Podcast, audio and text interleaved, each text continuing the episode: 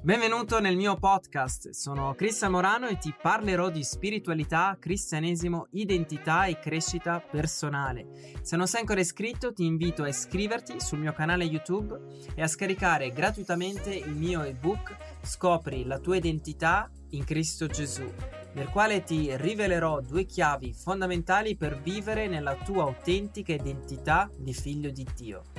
Potrai scaricarla gratuitamente sul mio sito web cristianmorano.org. L'ultima cosa, condividi i miei podcast e anche i video di YouTube ai tuoi amici su WhatsApp e anche su Facebook. Buon ascolto!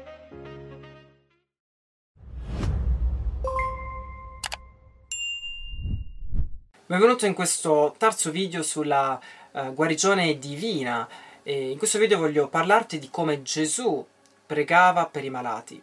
Leggendo i Vangeli Gesù non ha mai pregato il Padre per un malato. L'unica volta eh, che ha fatto una preghiera al Padre eh, connessa alla guarigione, alla liberazione o alla risurrezione è stato quando ha risorto Lazzaro.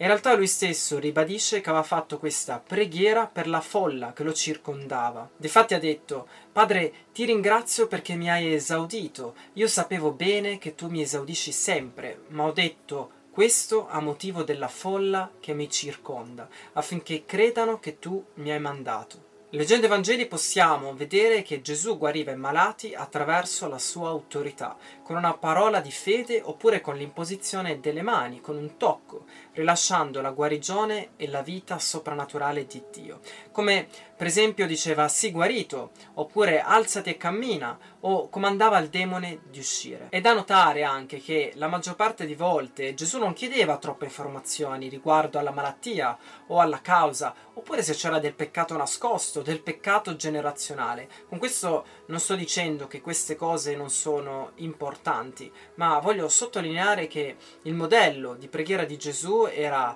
ehm, era un modello di autorità e dominio e noi siamo chiamati come figli di Dio, discepoli, siamo chiamati ad operare come Gesù, perché Gesù è il nostro modello. Quindi la mia domanda per te è, credi nella guarigione divina e come preghi per un malato? Prima di tutto, se non credi alla guarigione divina, davvero ti invito a leggere i Vangeli, a farti delle domande su cosa credi. Inoltre ti invito a guardare il, il modello di preghiera che Gesù stesso ha rilasciato e, e, noi come figli di Dio siamo chiamati a fare le stesse opere di Gesù. Anzi, come ha detto lui in Giovanni al capitolo 14, verso 12, dobbiamo fare delle opere maggiori. Quindi nel prossimo video ti parlerò di come tu puoi guarire i malati.